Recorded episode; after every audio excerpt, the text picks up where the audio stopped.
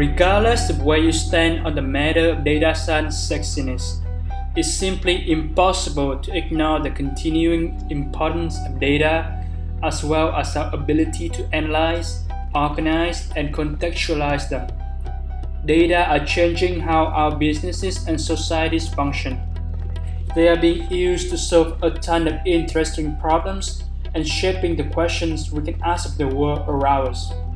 Hi, I'm James Lee, and this is DataCast. Join me for raw conversations with practitioners from the worlds of AI, machine learning, statistics, and data science.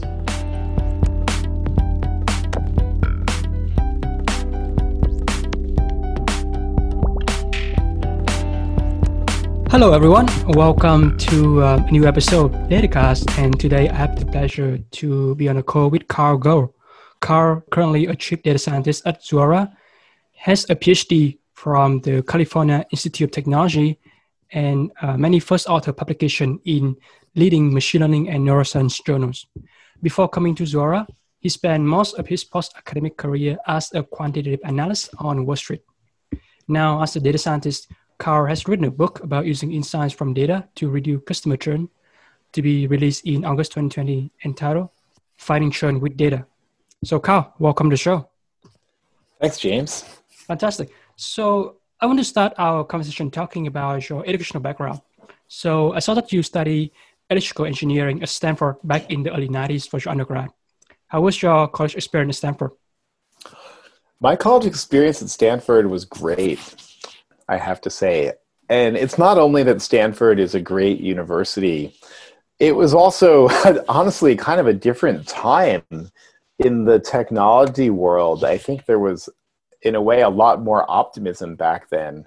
That was when the internet was first just being invented. And, you know, we got to college and it was like, oh, wow, we got email, you know?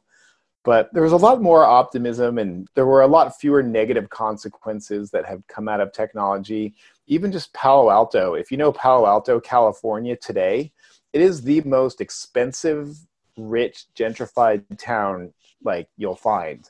But you know, back in the '90s, Palo Alto wasn't even very gentrified. You know, there were still hippies and stuff. Mm-hmm. So it's kind of a different time. It seems like now. Yeah. What about electrical engineering? I guess that attracted you to to study in some of your favorite classes, I suppose. Well, I actually was attracted to electrical engineering because I felt like I wanted a fundamental understanding of computers. But the truth is, eh, well, and technology generally. But the truth is, I gave up electrical engineering as soon as I graduated mm. um, because that was in the 90s. Like I mentioned, the internet was just being invented. And if you looked at the choices back then of going to work in like a semiconductor company versus like going to work for a website going to work for a website just seemed much cooler because it was exciting and you know new mm. so i don't, even remember too much of my electrical engineering although it did turn out to be useful in my phd studies all the electronics and electromagnetism and stuff i see and so right after college between 1998 and 2000 you um, pursued master degrees in computer science at nyu and then after that at king's college how was your years in, in New York and in London? And what were some of your favorite, I guess, computer science classes that you taken there? Yeah, well, I started this computer science studies because, well, like I said, I had studied electrical engineering. And then when I graduated, I pretty much immediately became like a programmer. And I'd only taken one or two programming courses in my undergrad. So I felt like I needed more background to be a successful programmer. Um, but what I remember most is actually the artificial intelligence uh, and machine learning classes that I got into, because that was actually what led me on, you know, to want to do a PhD. I mean, I started out just taking the basic computer science, uh, which is good. You know, it's important to get the fundamentals. But yeah, pretty quickly my interest focused on the the AI and machine learning. What kind of material is that? You know, uh, AI classes back in you know the, the late '90s was was being taught. You know. Well, God, yeah, it was different. I mean, you you got more like rule based logic systems and what they called expert systems were back then. Although at the same time, though, neural networks was a big part of it, and that's actually what I studied at King's College. Um, so there was already a lot of work being done with neural networks and you know back propagation was already being used although it hadn't been developed to the full extent that it would be a few years later. But at the same time you know back when i was studying that was also when technologies like support vector machines gaussian process classifiers were were very new and there was a lot of excitement in the field around that. And actually for my master's thesis i did work on uh, support vector machines mm-hmm. which was was published in in some journals that's really cool. Yeah, support vector machine. That's definitely still um, one of the fundamentals algorithms that's still being taught these days. So definitely, I guess learn how some of that method works back in the day was definitely useful. Definitely. I mean, in the neural net, we were and we were all studying neural networks back then too. Although, like I said, the advances, you know, with things like stochastic gradient descent were a few years away. So we were still learning, I guess, non-stochastic gradient descent back then. And mm-hmm. of course, no one had worked with convolution neural networks at that time. That also mm-hmm. came later. But there was still a lot of work and a lot of theoretical work being done on neural networks, which is what all those later developments came out of. Absolutely. And so uh, between 2000 and 2007, you um, pursued your PhD in computation and neural system at Caltech. Why did you decide to pursue a doctorate in computational neuroscience and I guess can you also share a, a brief summary of your PhD thesis that focused on uh, the biophysics of extracellular action potentials? Yeah, so the Computation and Neural Systems program at Caltech is a great program, and it's still running today. And the goal of the program is to bring together neuroscience and AI researchers, hoping that the two fields could reinforce each other you know, and in further understanding of both the brain and machine learning. So that's, you know, what attracted to me to it just because well i had learned a little bit about you know non-neural network machine learning and neural networks i was more attracted to the kind of neural network theory mm-hmm. although I'll, i have to say though i had a big disillusionment in that program because when i went into it i actually thought that the neural networks research was really um, really closely related to the brain. And once I spent time there, you know, we really learned neuroscience in that program. So they would take in people who didn't have any neuroscience background, like people like me who maybe had a computer science or engineering background, or physicists, mathematicians, and they would give us all like a core training in neuroscience, and then we would work in different laboratories. Once we actually learned about neuroscience, you pretty quickly realize that neural networks doesn't really have much to do with how the brain actually works. Mm-hmm. Um, and I still say this today: if if you think that the neural networks that people use for machine learning are closely related to the brain, I think that that's actually not the case. They don't they still don't really know a lot about how brains really process information surprisingly.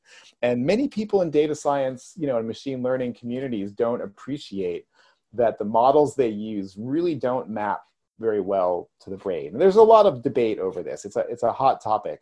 So my thesis ended up I actually so I got disillusioned about neural networks and AI research and I wanted to do a research project that was more focused on understanding the brain from first principles. The project I worked on, as you mentioned, it was called Biophysics of Extracellular Action Potentials. And you may know that an action potential is the electric spike in a neuron or a nerve cell, any nervous system cell, but also the neurons in your brain. So the action potential is the spike. And you might have seen if you know if you know about this, you might have seen that the spike propagates down the nerve fiber in like a pulse, pulse shape. And that was very well understood. But uh, neurons also broadcast electric fields around them extracellularly. So that's the extracellular part. It's the field that's generated around the neuron when it's having a spike travel through it on the inside. And the weird thing at the time was that the spikes that they recorded extracellularly had a lot of different shapes, meaning the polarity of the spike could be positive or it could be negative. But that was weird because inside the cell, there was only one polarity. So there was not a lot of understanding about how the spike inside the cell led to the electric field outside of the cell. And I worked with on a, a biophysical model. And so it was actually based on physics and, and electricity. Uh, so that's actually where my electrical engineering background came in very handy because the nerve cell model we used was a circuit based model. So I was easily able to work with the circuit models. And then we worked with those models and compared them to real data from extracellular uh, recordings until we figured out, I figured out, you know, what explained the different characteristics of the extracellular spike. So it's not directly related to AI, as you, you might see from my explanation. Mm-hmm.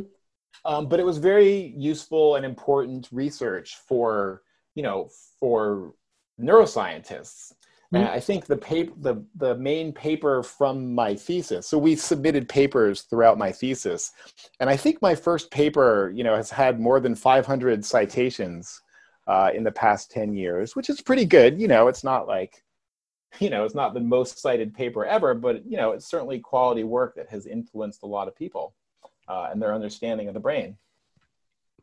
I see. Yeah, absolutely. That thanks a lot for really digging into the the weeds of the details of, of your of your work. And I think too much in the weeds. no, absolutely. That that I, I, love I love the details, and that's what really I want to extract the knowledge from from the guests is like really dig, dig into the the passion and then you know the reason why they do certain things and and their work as well. I guess like I'm just curious. You mentioned that even these days, artificial neural network, the mechanism that, that people design, the researchers design, it still doesn't really correlate with um, actual biological neurons and how, how, the brain works. Was there any particular that research direction that you, you would like to suggest for, for people who, want to design more bi- biologically inspired intelligent system? I have my own research. I actually have like a pet project. My hobby is to do some more realistic the thing is, I, I think researchers in this who want to do more things that are more related to the brain is you actually have to take a step away from the gradient descent learning because I mean that's the key area where no one can see find that in the brain, right? so the question is if you're not going to use gradient descent, how do you get the network, you know, to do something useful? Mm-hmm. Um, and there are different you know theories. One is more unsupervised learning, and my own theory that I've worked on in, in some of my free time is that there's more structure in the connections that arise from the innate biology and the structure of the connections may help the brain learn without back propagation. I see. Yeah, thanks a lot for clarifying that. Stepping back from academic research for a little bit, I believe that during your time as a PhD student, you also spent a couple of years working as a business analyst and consultant for HBO. So, how was your experience working in Hollywood, and what were some of the projects you work on for HBO? Uh, it was fun. I mean, you know, it was. I mean, honestly, though, I was like, you know, in their IT department, effectively writing software. but it, it was fun to be at a cool company like HBO. It was just always exciting. It was also that was during some of the like almost like the high point of HBO's lineup, like when shows like The Sopranos and Sex in the City were being made. Uh, but the truth is, my role was much more humble. I wasn't mingling with the stars. I worked in their IT department. Um, they wrote a lot of their own software. And so one of the systems I worked on was for the scheduling, the programming. They, they had a custom scheduler you know that they wrote it was in c++ and it would talk directly to the satellite system that programmed the shows. And then another project i worked on was oh my god managing contracts in hollywood and designing an object. We worked on an object oriented model for hollywood contracts which as maybe you can imagine it was like the most crazy complicated model because the contracts were had so many irregularities and non-standard you know features so. Right. So it wasn't it wasn't really very deep kind of work but you know it, it was good experience. Yeah absolutely. You know not a lot of people can tell can tell that they, they work for hbo so. Yeah. After finishing your phd at caltech you um, start your industry career as a quantitative analyst at morgan stanley capital international back in 2007 what was the rationale behind uh, this decision to move from academic neuroscience to quantitative finance? It was a lot of personal reason, to be honest. Which I mean, I was married at the time, and my wife became pregnant, So we were having our first child was due right around when I was finishing my PhD. And you know, it's just challenging, particularly well in biology, because I was in the biology program. So if I was going to continue in academic work, I would be in, you know, I would do postdocs in biology. But biology postdocs were usually like eight years long. So it was a long time and that means you know graduating with your phd you know it's like to sign up to do eight more years at a very low salary you know knowing that you know we were going to have a family it was just i just didn't think it was the right move. I don't think my wife would have been happy with that kind of lifestyle you know moving around. So you know the option of leaving academia and going to industry just made sense now, back at the time, that was 2007, and it was before the financial crash of 2008 and 2009. And I don't know if you remember, but there was actually a pretty different perception of the world of finance mm-hmm. um, in that time because it was a time of a very strong economy, and everyone in finance and Wall Street was making a ton of money. And there was a general belief that quantitative finance was really doing some good for the world and making a lot of money for the people involved, particularly at hedge funds and things like that. Now, it turned out that as we all learned in 2008 and 2009, a lot of it was a bubble. Uh, the housing bubble that then burst and almost wrecked the economy and ruined the livelihood of many people in the financial industry at the time. But in 2007, finance looked like a reasonably good profession. And also, it was before data science was a thing, really. There, there was no career in data science in 2007. Although there were jobs in machine learning. And to be honest, when I was interviewing, I, in the end, I had to choose. I had two job offers one doing machine learning with a subsidiary of Oracle, you know, the Oracle Corporation. They didn't call it data science back then, but it would have been like a machine learning engineering job. So I had that offer, and then I had another offer to work at the finance company, uh, although also in the Bay Area because they had the they had an office, a research center in Berkeley. Uh, mm-hmm. Uh, it's a long story that one, but it was founded by a Berkeley professor. This startup, and then it got acquired by Morgan Stanley. Mm-hmm. So I had to choose between working on Oracle in Redwood City and working at this finance company in Berkeley. And in the end, I I chose a lot just based on the location. I wanted to live in Berkeley mm-hmm. more than Redwood City. Uh-huh. If you know the Bay Area, it's a big difference in the type of town, you know, and the lifestyle there. And, you know, so, I mean, and also at the time, finance seemed like a reasonable career. It was the main option for people who didn't want to pursue academia back then. Like until data science became a thing, if you did a PhD in science and you didn't want to stay in science, your best option was to go to Wall Street. Mm. Um, now that data science is such a thriving field, actually, you know, that's a, it's a good option too. But back then, I mean, finance was your main choice to get out of academia. So you said the the company started in Berkeley and got acquired by by Morgan Stanley. So when when did you move to to Wall Street then? Oh, I actually never moved to Wall Street. I guess I oh. should be to be perfectly honest. I worked at a Wall Street company. Which, oh, okay, you know, got it. Morgan Stanley Capital International, and they had a headquarters on Wall Street, and we would travel. I would travel out there, mm. you know, a couple of times a year. But our actually our home office was, you know, not in Wall Street. Got it. Yeah. So so you spent like seven years at Morgan Stanley Capital International, and eventually rising to a leadership role as a VP of risk modeling. So, what is your proudest accomplishment throughout your tenure there? And what are some of the valuable lessons that you learned from working in, a, in the financial industry, I suppose? I mean, my proudest accomplishments there were, you know, deploying new models. I worked in a fixed income risk analytics team, which means we were analyzing the risk in bonds uh, that's what a fixed income means, a bond, basically, an asset that pays you a fixed, you know, payment uh, every year. And I was definitely proud of the work that I did because they had a lot of old models that hadn't been updated for a while, and the, the bond market had become a lot more dynamic since the models had been created.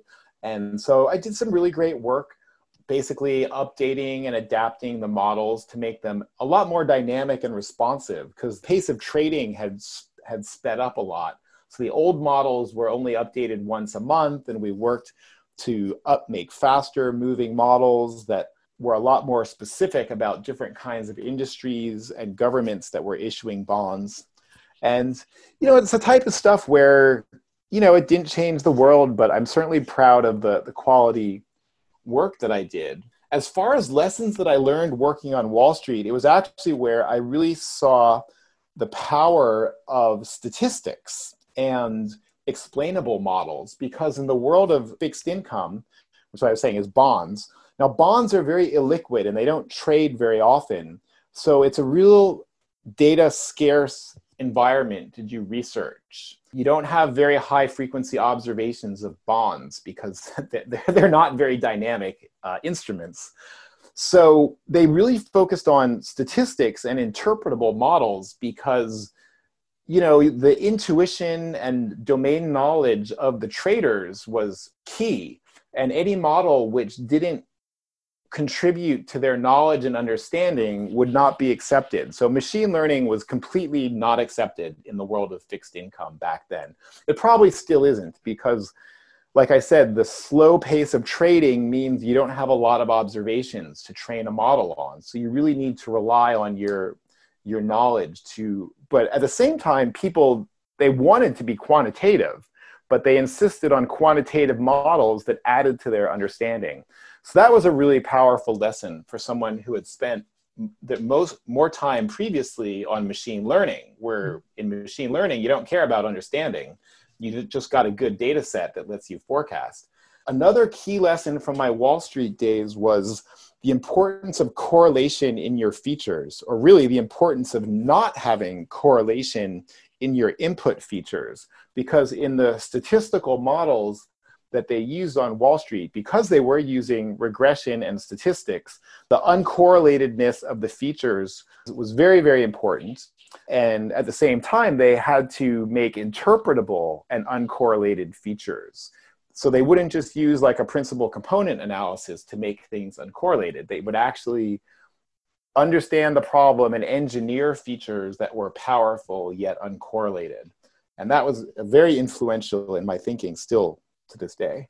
Mm-hmm. Yeah, thanks a lot for really distilling those lessons and yeah, really emphasizing on the importance of, I guess, you know, understanding the, the problem, uh, building models that interpretable, you know, powering features that actually have, have a meaningful, you know, predictive powers to, to the final output. Less so about the actual algorithm aspect, but more in terms of the, the quality of the data and, and the eventual output.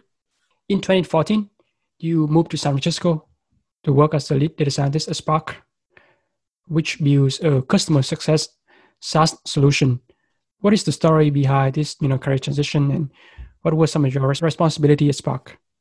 The first part of this career transition was that I didn't want to be in the finance world anymore like I said, after the financial crash, I mean, many people we kind of saw that finance really wasn't so good. You know, the the the image of finance took a beating, and it didn't look like such a great thing to be doing anymore. And also, the work environment and the compensation wasn't so good anymore. You know, people weren't getting paid so much. The margins, the profit margins of the companies in the, that sector were were under a lot of pressure. Uh, this is in like the early 2000 and teens. And so it was no, it's no fun to work at a company where your profit margin is under pressure. You know why? Because they tell you, the bosses tell you, oh, every customer is the most important and you have to do everything the customer asks because we can't afford to lose a single customer.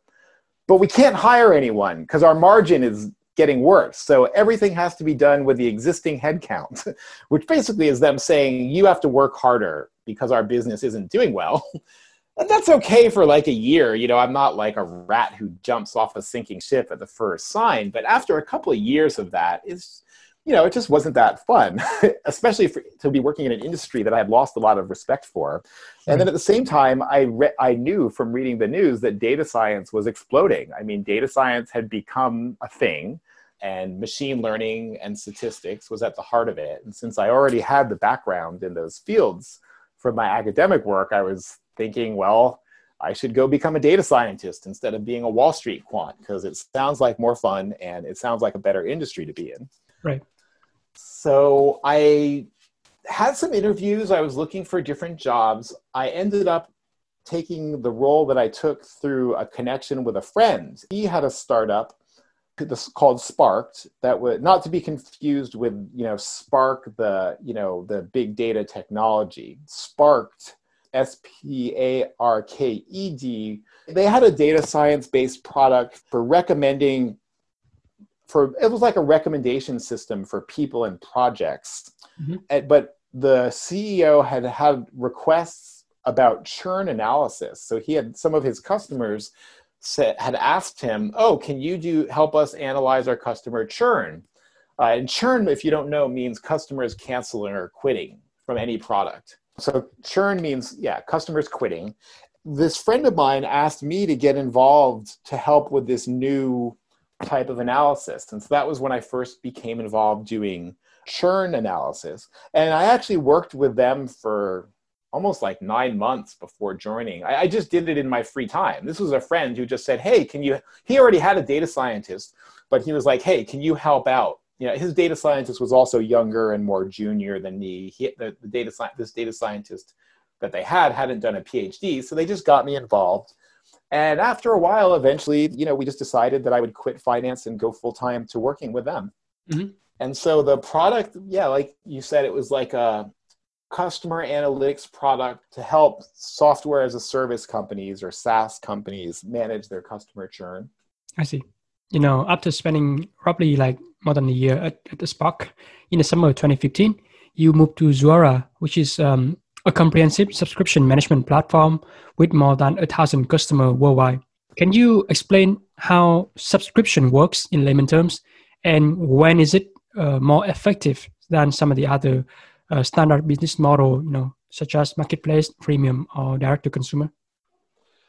Well, some of those business models are overlapping, of course. Um, but so let's see. So, so, a subscription business model is one where your customer signs up and commits, you know, to to using it. And the thing is, subscription is now the main model for software delivery.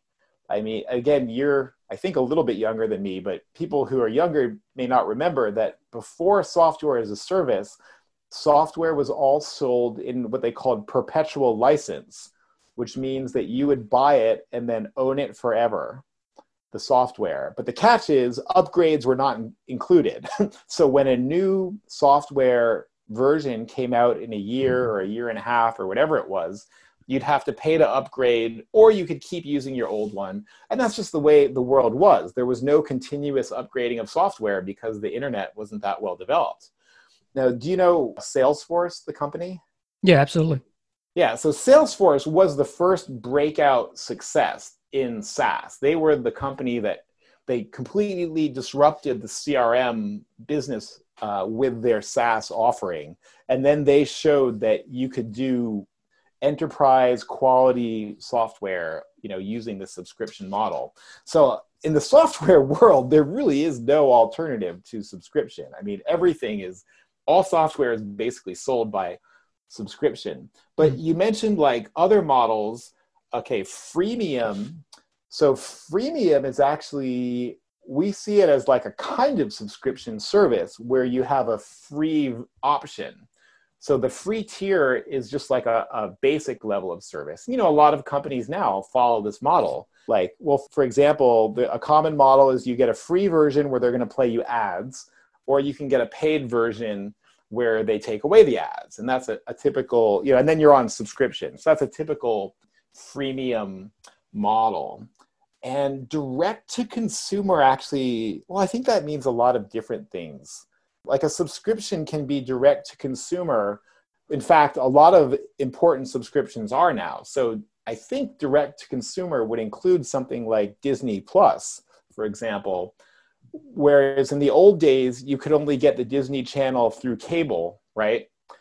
Now, or satellite TV. Now you can get Disney Plus through the internet, and that's direct to consume. An example of direct to consumer. Although I think there are other kinds of definitions of you know direct to consumer I mean, of course, there's also in-app purchase supported software too, which it's not really a subscription. But the mm. thing is, churn is important in the in a model like in-app purchases too, because churn just means your customers stop coming back, right? And if your business model depends on in-app purchases, then well, you still need the customer to keep on coming back. So churn is still, you know, an important thing for any business model with recurring uh, recurring revenue or repeat repeat sales. So Did that all make sense? Yeah, absolutely. Certainly, yeah, yeah that, that's understandable. And I guess like what really the, the big message is like if you're an enterprise, you're selling enterprise software, then subscription is like the de facto business model, right? Yeah, there's there's no other way to, to go about. It. Yeah, it's pretty much the standard. I mean, there. Well, I mean, there's still a lot of enterprise software is sold on a perpetual license, although a lot of those companies are switching to subscription. And then there's a lot of things that are kind of like a subscription because, you know, I, we work with these companies at Zuora It's like, let's say that a company sells software for they sell it on perpetual license, but let's say they give you financing. So they're going to, you get a perpetual license, but they're going to finance it for three years with monthly payments, you know. And so then it's basically like a three year subscription, right? Right. Yeah. Got it. So, so let's dig a little bit deeper on, on some of these analysis, right? So as a chief data scientist at Zuora, you help create the predictive analytics system for Zuora subscriber analysis product called Zuora Analytics. Maybe you already mentioned this you know let's talk a little bit about more. What are some of the common patterns that you have seen from analyzing uh, subscriber churn for you know 100 plus companies across this industry? Well the main lesson is actually really basic and it, it almost sounds trivial because it's so so basic. But the main lesson is that customers who don't use the product churn and the more customers use the product the less they churn. And that's the most foundational the most foundational thing you know in analyzing data and churn. But the the key of course of you know actually analyzing it is to figure out you know how much does someone have to use the product to be healthy right so it's not so when you do the analysis i mean you expect to find that the more people use the product the less likely they are to churn mm-hmm. that's like the most basic thing. But the real question is how much? how much do they have to use the product and how much does it reduce their churn likelihood? And of the different areas of the product, which are the most important ones to use to prevent churn? Because mm-hmm. a lot of people will do like analysis of customers, you know, just looking at something like, say, the logins. Oh, how much does the customer log in? Well, customer logging in doesn't necessarily do anything for them so you really want to measure how much they do of the really valuable parts of the service. Um, and that's really the most common pattern that you'll see is the more people use the product, the less they churn. but the devil is in the details. Yeah, and, and we'll talk about some of the details uh, later on. But before that, notice that you're also the creator of the Subscription Economy Index, which is basically Zuora's landmark index tracking the rapid ascent of the subscription economy. Can, can you share the, the process of creating this annual index and uh, what are some of the key trends that you have observed in the latest edition? Sure, yeah. Well, it's a kind of complicated process. We actually wrote a methodology section in our white papers. Um, although I'll explain to the data scientists, it really starts with data cleaning because we have a, I mean, we, we do this research on the companies on the Zuora's platform. And I'd better back up and explain what Zuora's platform does.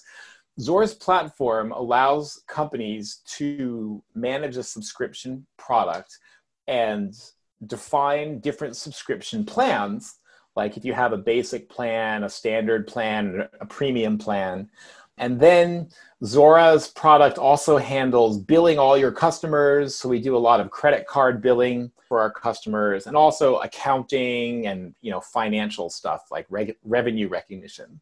So because our data manages the billing for our customers, we actually have amazing data on how fast their revenue is growing. And also if their customers are churning or not churning. We can and we have this data for around a thousand companies, you know, on Zuora. So it's an amazing data set for the performance of these companies. And it's an amazing data set to study the performance of subscription companies generally. And but the problem is the data is not clean in the following sense. So we're a platform, but companies migrate on and off of our platform, right? So someone before someone is on Zuora, their company has another billing system. And then they're going to set up Zuora and then they're going to migrate their billing over to Zuora. Now, we want to measure revenue growth. The problem is, is that when those companies are still migrating, it looks like they're growing really fast, but they're actually just transferring their billing over from another system. And it may surprise you, but it's actually, you know, our system doesn't clearly delineate, you know, the migration and live period for the customer. I mean, it's actually very vague. I mean, how could we? It's very hard to know exactly what the customers are doing. On the flip side, we have customers churn too, you know, so Zuora's customers churn from time to time. I admit it's true. Our customers churn as well. And when they do, their revenue running through our system goes down because they're migrating it off to another system. Now, unless they tell us in advance that they're churning, for me and the team that makes the analytics, we don't know if their business is contracting due to bad sales or if they're churning off of Zuora. So, both when companies go live and when they churn from Zuora, we get these outliers of high growth and low growth, contraction. But at the same time, we also have real high growth companies and we have really contracting companies. So we do a lot of work to clean the data and make sure that we're only looking at companies that are in between going live and churning so we can really observe the, you know, how their businesses evolve. Mm-hmm. So then we're looking at all these companies and we look at things like, oh, their average growth rate, you know, and the average churn rate that we see the trends in the subscription economy. I see. Thanks a lot, but really. Oh yeah. Well, you also asked about trends that we're observing recently. I should actually, I can actually add. Yep. Uh, we're preparing the new report right now uh, for the first time we've reported post the current crisis with COVID. And what we do see is that the we mostly look at the sales growth rate um, we do see that there was a, a drop in the growth rate of subscription company sales. Last year, the subscri- subscription companies grew sales at average around 20%, which is, I mean, phenomenal. That's why this report is exciting. I mean, you know, most companies don't have double digit growth, let alone 20%. percent mm hmm uh, in the most recent quarter, the average growth rate fell to only 12%, although I shouldn't say only, right? Because it's still double digit growth, 12%, but it's down a lot from last year. Right. And so that the thing is though, that compares to the regular economy, the non-subscription economy where it's contracting. Sales well, in the subscription uh, last quarter, subscription economy sales grew by 12%, but in the regular economy, sales contracted by 11%. Mm. So our growth rate may have come down, but it's still a double digit growth rate. The regular economy has actually contracted. So that's the main trend. I see. Yeah, and I guess that really showcased that subscription is a very defensible business model, right? Yeah. I mean, yeah, I mean, it's you know your customers are signed up so that you know they stay more engaged. You know there's so many of the new and exciting products and services that we all rely on to deal with this crisis are subscription. I mean you know zoom we're talking mm-hmm. on zoom right now right? Mm-hmm. well zoom is one of our is our customer. Zoom is one of Zuora's best customers actually. Right. Well i should say they're a great customer because um, they're growing so fast unfortunately, they brought down Zuora. We had a P0 incident earlier this week when uh, Zoom they they raised some of their workloads too fast, and we weren't ready for it. It actually like made our system unavailable for a short period of time earlier this week. Mm-hmm. So we love them, but you know we have we've been working very hard to scale with them as their business grows. I see. Thanks a lot for sharing that. Let's talk about some of the details in terms of churn prediction right? I want to go over two talks that you have you kept given about churn. One at the 2019 Data Council San Francisco last year, and then the other one at the recent 2020 Subscribe Online Conference, which is actually organized by Zuora. And um, you mentioned that there are three main reasons that make churn a very difficult problem to fight against. Number one is that churn is hard to predict. Number two is that churn is even harder to prevent. And, and number three is that churn requires a multi-team effort. So yeah, would you mind unpacking that? Yeah, definitely. Churn is hard to predict, even if you're doing a good job with your machine learning. And there's a few reasons for that, I think. One is that you never have complete information about your customers. So you're not going to know everything that you'd like to know in order to predict their churn. And in particular, the experience of your customers is subjective. Know, you'll never really get inside their minds, right? It can be very, you know, because you don't have good information and the customer's opinion is subjective, it, it's hard to predict churn in, in a lot of cases. Now, there are some cases where it's really obvious someone is going to churn. Like what? Well, like I said earlier, if someone's not using your product at all, let's see, zero login, zero activity in their account, you're pretty sure they're at a high risk of churn.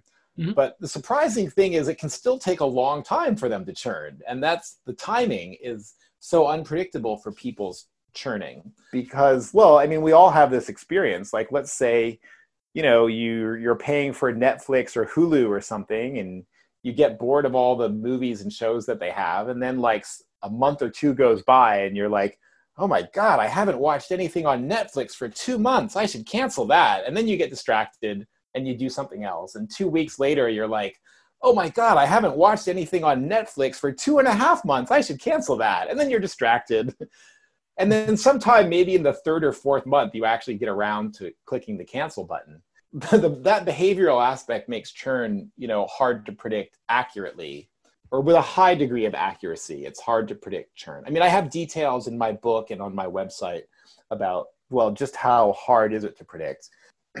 But anyway, that's as a general level. It's hard to predict. The thing is, it's even harder to prevent someone from churning because let's take that person who's not using your product at all. It may be easy to predict that they're going to churn, but what are you going to do to stop them? Because they're churning because they're not getting value. And in order to stop them from churning, you have to make sure they get more value from your product. And it's hard to give people more value. It's actually easier to get them to sign up in the first place because then they don't know your product, right? then they just believe your advertising or you can trick them with your advertising. But mm-hmm. once they've actually paid their money and used your product they know what it's really like. So you can't trick them or, or you know pull a fast one. You actually have to deliver more value. So that's why churn is is really hard to prevent even in cases where you think it's fairly predictable i guess i have the saying that there's no silver bullets for churn meaning you know there's no low cost and effective method that always works. You have to do work to improve your product, improve the way you engage with your customers, maybe fix your pricing to, to make the pricing more attractive, you know, things like that. And, and none of them are that easy to do. Mm-hmm. But it also brings to the third way that churn is hard to fight, which is that it's a multi team effort because I just mentioned, well, one way to improve your churn is to fix your product or make a better product. So that's the responsibility of your product creators. Another way to improve your churn is to have better interaction and engagement with your customers. Now, that's a function for the marketing department if they send out emails, or the customer success and customer support department who are going to interact with customers on calls and trainings another and i said the other way to, to help churn is to make a better pricing plan and that's the responsibility of your sales and product marketing department. So all these different groups can do different things about churn but they all have different ways of working and different tools that they use to do their job. And right. so it can become a question of like whose responsibility is it? You know a lot of finger pointing and disagreement on the metrics so yeah. So that's what other big reason churn is hard to fight? Yeah, thanks a lot, really, un- unpacking some of these points and make it clear, the, you know, why why it's so such a big challenge in order to to deal with. And I'm, I'm just curious, like in the you know last point in terms of multi-team effort, you know, in, in your personal experience, you know, as a chief data scientist, as you are working uh, across department, I suppose you, you work a lot with other uh, people at the ex- executive level, from marketing, sales, or customer success do you have any advice in terms of like you know for data scientist listeners out there who who want to collaborate better with these different functional departments yeah i mean absolutely and it's really all about taking the time to make your work interpretable and explainable and also avoiding jargon. In my book, I actually give specific tips, you know, of like how to say things, certain subjects without the jargon. And also to really use interpretable modeling techniques when you show the result to the, the people in the departments. In fact, I almost never share statistical or machine learning results with business people. I usually only present them with analytics mm-hmm. that makes it more concrete, you know, and understandable for them. And then just little things like that to make sure that you label all your charts and graphs clearly and in plain English. Mm-hmm. Um, it really makes a big difference. And also, you know, another pet peeve for many people is like too many significant digits. if you put you print the default display and it'll be like you know five significant digits or something and it's just distracting you know to the to the regular audience so you really want to use even just like the minimum significant digits will make it less intimidating and, and more easier to communicate to business people who aren't you know data scientists. I see. In order to fight churn effectively you also emphasize the importance of creating great customer metrics which um, you know basically are ratio of basic behavioral metrics. And some of these these metrics include things like utilization rate and, and success rate to name a few. Uh, why are these metrics necessary to measure that's a really good question and it's actually really goes to the heart of like the most important subjects of the book. So thank you actually i want to thank you for taking the time to to read it and process it. But so to explain that the basic metrics you're talking about are things like how much does a customer use the product? Like how many downloads do they do? Or how many calls do they make? Or something like that. Or how many documents do they edit and those are good, and they can show how some metrics are correlated with churn and retention. The challenge comes that many behaviors are correlated together. So, for example, an example I make in my book is that in, say, a social networking app, someone who uses the app a lot will post a lot of messages, maybe, and that's good for churn. They churn less the more messages they post. At the same time, someone who uses the app a lot will see a lot of ads. And seeing a lot of ads, you'd think it's actually bad, right? The more ads someone sees, you your gut tells you that that's not good, and the more ads they see, the more likely they'll churn. Mm-hmm. But the thing is, power users make a lot of posts and see a lot of ads. And it's true for any product. Your power users who use it a lot are going to do a lot of everything. So then if you look at a simple correlation, for example, between ad viewing and churn, you'll see that the more customers who view ads, the less they churn. And you're like, huh, why is more, cu- more ad viewing lead to less churn? That doesn't make any sense. But it's because of the correlation with positive behaviors.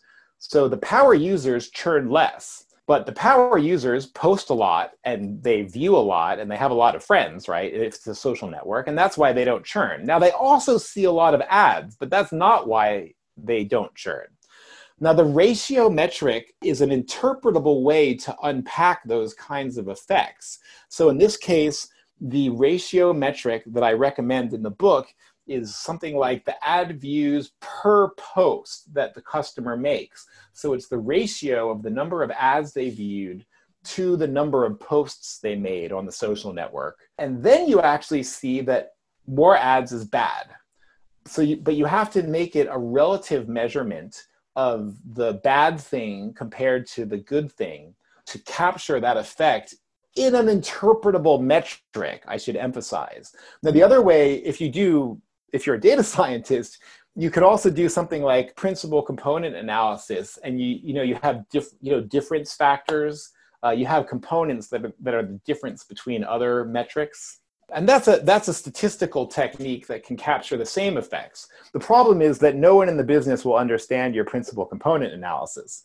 so if you want to make metrics that explain these these interactions between different behaviors, taking mm-hmm. ratios is actually the most effective way that I've found.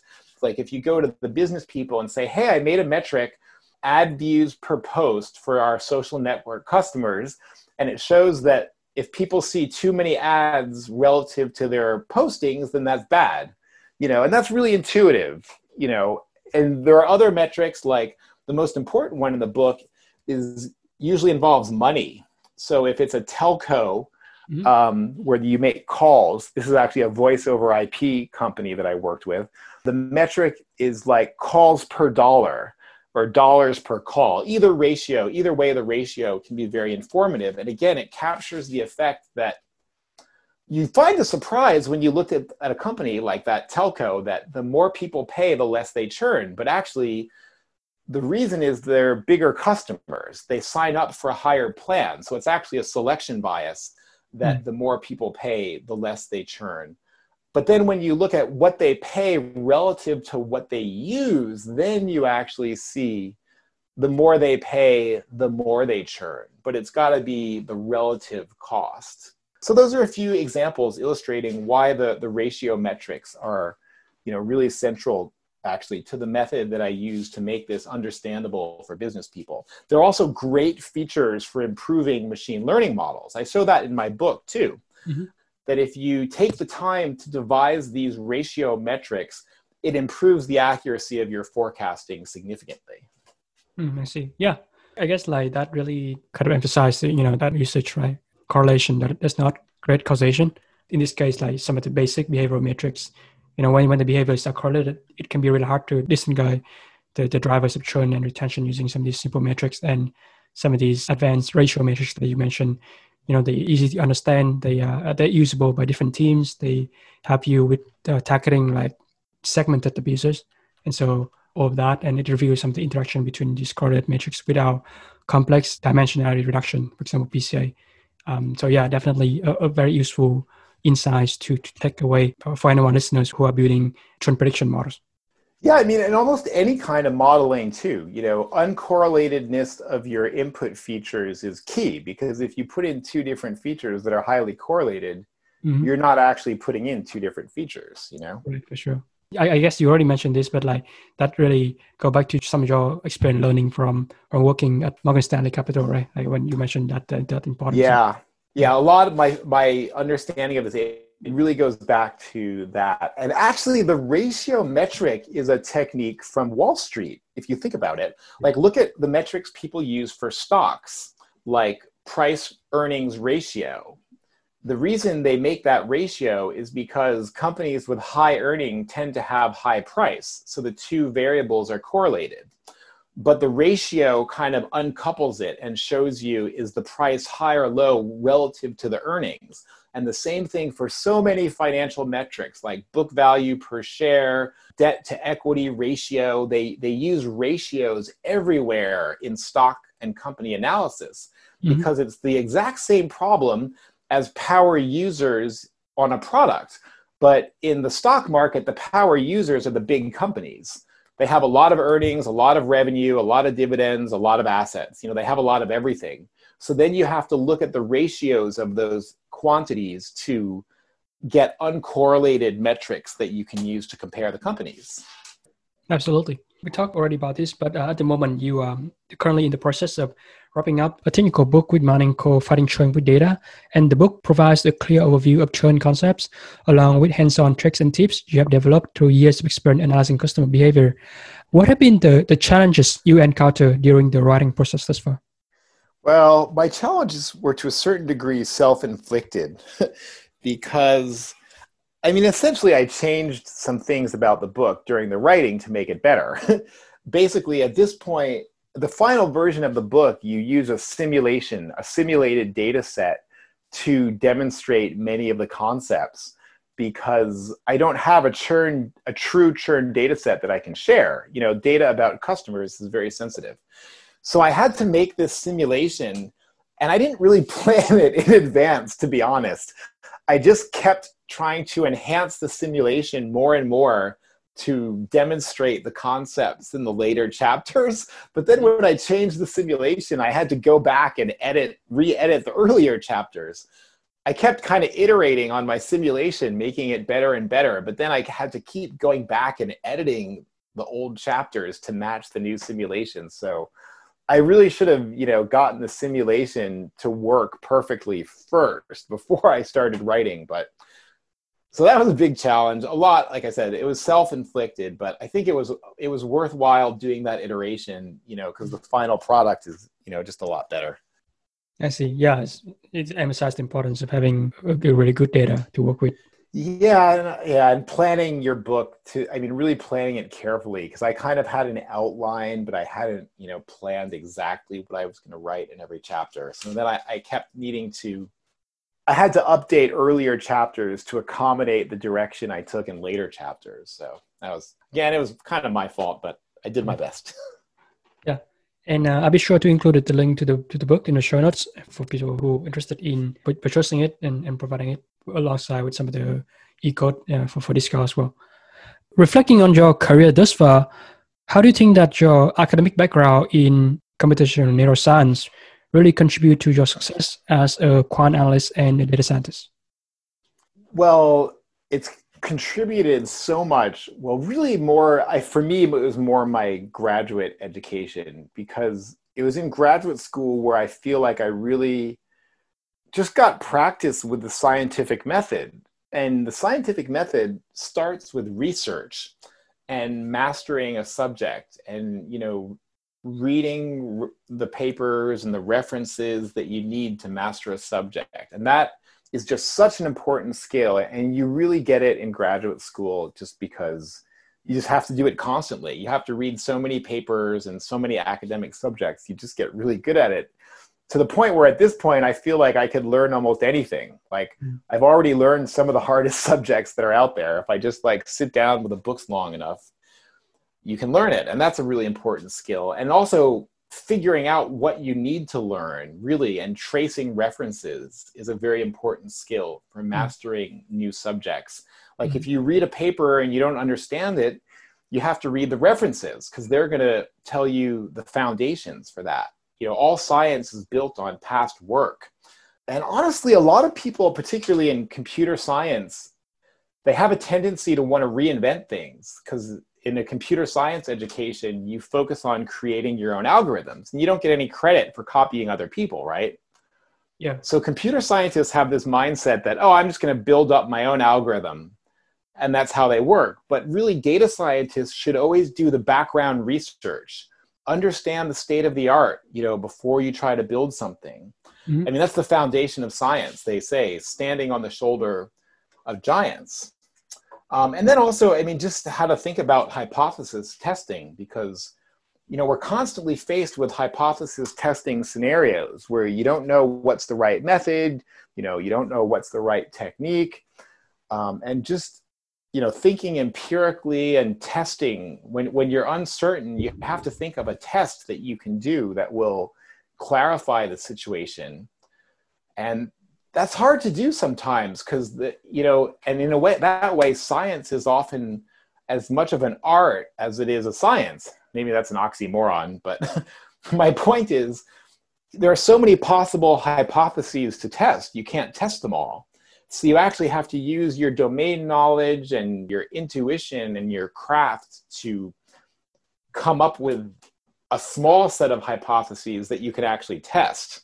And that kind of thinking applies, you know, pretty much in any any kind of data science work. Absolutely. Yeah, thanks a lot for emphasizing on some of those, you know, key attributes, key lessons that you get from academia, I guess, from learning how to learn, develop a, a testing driven mindset and you know do your due diligence before meeting to a certain project and having that experimental uh, mindset is really important in yeah exactly in this analytical driven field right yeah exactly my final question before we move on to the closing segment is that um, you done your, your phd in los angeles the greater socal area you know you travel to new york a couple of times when during your time working in finance. And oh, and my I also studied at NYU. Oh, that's true. Yeah, I did mention a little bit of that uh, at the beginning. Yeah. And you uh, have worked in, in tech in the Bay Area since over the past you know five years or so. Uh, how would you compare your experience living and, working at these different uh, geographic regions and in very different environment? Yeah, well, each city is so different. I mean, New York is like the greatest city if you really like the city life and you know the excitement and stores and restaurants and just being able to walk around, you know, and do things. I mean, I didn't mention I actually grew up in New York, oh, so okay. I, I grew up there as a you know until I went to college. So I always loved big cities and I love the city life. Although honestly, now that I'm older, I feel like it's just too crowded in the city, and the problem for me with living in New York is it's too hard to get out of the city. You know, you have to drive hours and hours and you're still in the suburbs before you get to anything resembling like, you know, nature or wilderness. and California, it's a lot easier to get out of the city. You know, if you drive an hour from San Francisco, you can be in a really natural area like on the beach or in the hills or mountains or something like that. Now, Los Angeles is completely different from New York, and it's a hard city to move to because Los Angeles is like an insider town where you have to know where the good stuff is to go. There's it has Los Angeles has so much to offer, but mm-hmm. when you first get there, you don't know where anything is. And unlike New York, you can't just walk around and find stuff because you can't walk around in Los Angeles. Everything's too far apart. So you have to drive your car and to get around. And then it leads to this lifestyle where you need inside information to know where all the good restaurants and clubs and stuff are because they'll be hidden away like in little little strip malls in Los Angeles maybe the best restaurant and you drive past it every day and you don't know it's there unless you get a tip you know so it's hard to move to Los Angeles but really rewarding and, and wonderful once you've been there long enough to kind of mm-hmm. get your own network for finding stuff. Mm-hmm. Um, and then for me, San Francisco is like the perfect balance because you have it's more of a big city experience like New York, but you also can get at you know you can get out to nature and the mountains and the beach a lot more easily. Of course, now we're having these forest fires and the, the air quality is terrible, so it's not so great just now. But normally, it's great. Absolutely. Yeah. So, Carl, at this point of our conversation, I want to move on to the final closing segment, in which I'm going to ask you three rapid fire questions, and then you can just uh, provide the knowledge for the listeners. And number one, name three people in the data science universe whose work you admire. Okay, number one, I'll say is Konrad Kording, both with a K. Konrad and K, last name Kording. He's a professor at the University of Pennsylvania who's investigating the relationship between brains and machine learning. So he's you know really looking at you know how do brains actually work and how does that relate to algorithms like deep learning. That's one person. Another person is Kate Crawford, who's an NYU professor who researches the social implications of bias in machine learning. And that's become a hot topic the last year or two. But Kate Crawford was one of the people who really, you know, founded that. Third person, I'll say Casey Kozyrkov. I'm not actually sure I'm pronouncing her, her name correctly. Casey Kozyrkov is K O Z Y R K O V, and she's a Google blogger. So she's like a decision scientist at Google. She's also a very prolific blogger who, and she really emphasizes balancing statistics, analytics, and machine learning, which I think is you know really key. And it's great that there's a leading figure who's you know mm-hmm. calling that out. Because so many people just emphasize the machine learning without you know the other areas of the discipline. Yeah i'm uh, definitely familiar with some of the work from kate and yeah i'm, I'm a big fan of cassie blog post on medium for, for a while. Yeah yeah. She writes a lot on medium. I read those. Number two name one book that you would recommend for people to develop a better analytical mindset. I might have to name two books because I'm hmm. biased and I would encourage people to read my own book. I hmm. mean, my own book encourages people to think a problem through from the beginning to end, meaning like from raw data to the features to the outcomes you're interested in, and also how you communicate the findings so that other people can achieve the outcomes. So that's my own book, Fighting Churn with Data but I don't want to just recommend my own book. That would be lame. So I would also recommend the series called Freakonomics. You've probably heard of it. Mm-hmm. Um, it's Stephen Levitt and Stephen Dubner, two Stevens. They work together. And it's a really amazing book. And it shows you how creative you can be in coming up with data to test a hypothesis, even when it seems like an untestable hypothesis. They come up with weird ways to use data to test it, and I think it's just brilliant. yeah, thanks for sharing that. Yeah, big big fan of economics, and they also have like a podcast. I've been listening. Uh, yep. a couple you know a couple months ago, so definitely recommend that as well. And then uh, lastly, imagine that you can send out a tweet to all the aspiring data scientists on Twitter. What could you tweet about? Um, that's a tough one. There's so much important advice for aspiring data scientists. I tell people to focus on feature engineering. That's what I would tell aspiring data scientists. Focus on understanding the problem and feature engineering.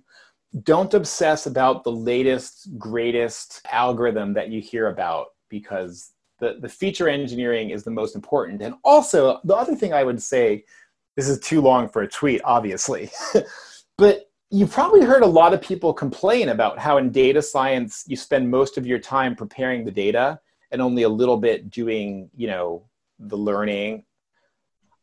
I think people should embrace that more you know because the preparation of the data is actually a really creative and integral part. And it's actually the part where you really learn something you know about whatever it is you're studying. And that's like where the real science happens. So the real scientific part is actually preparing your data. And once you're running your machine learning algorithm, at that point, you're just a technician, you know? So I actually encourage people to embrace the data preparation rather than getting in the mindset of, oh, I wish I didn't have to prepare the data. I wish I could just run machine learning algorithms all day. No, you'd be bored running machine learning algorithms all day. You know, embrace the data, you know, get into the messiness and, you know, really learn something. That's my advice. There's no reason it's called data science, right? Not not algorithm science. So, yeah. and yeah. not well, there is machine learning engineering. So and if you really just like running algorithms all day, I guess there's a career for you. It's called machine learning engineering. But I think people should embrace the, you know, the the messiness of data preparation rather than complaining about it so much brilliant. I, think that's a, that's a brilliant way to end our conversation. So, Carl, I really enjoy uh, talking with you today, learning about your academic background in computational neuroscience. Justin working in finance as a quant analyst. John moved to working in tech in Silicon Valley. Your explanation of subscription business model, churn prediction, some of the detailed analysis on what makes churn a hard problem to, to work with. Definitely your book, Fighting Churn with Data, which is a great resources that uh, people can learn from as, as well as some of the, our conversation regarding your career development and geographic preferences as well. So, and be sure to include all of that into the show notes so listeners can have a chance to uh, learn more about your profile and uh, check out some of your work at Zuora and, and your book if they're interested. So, yeah, Carl, uh, appreciate you spending time in, in quarantine talking with me, and I hope you have a great rest of your day. Yeah, thanks, James. I really appreciate it. Well, that's the wrap for another episode of Datacast. Hopefully, you have learned something insightful and interesting from my guest today. You can read the show notes from the podcast website at datacast.simplecast.fm. If you want to get instant updates when a new episode is released, either follow me on Twitter or subscribe to my newsletter on my website jameskle.com. It is my greatest pleasure that you listen to this podcast and take advantage of the data revolution coming upon us. Goodbye for now.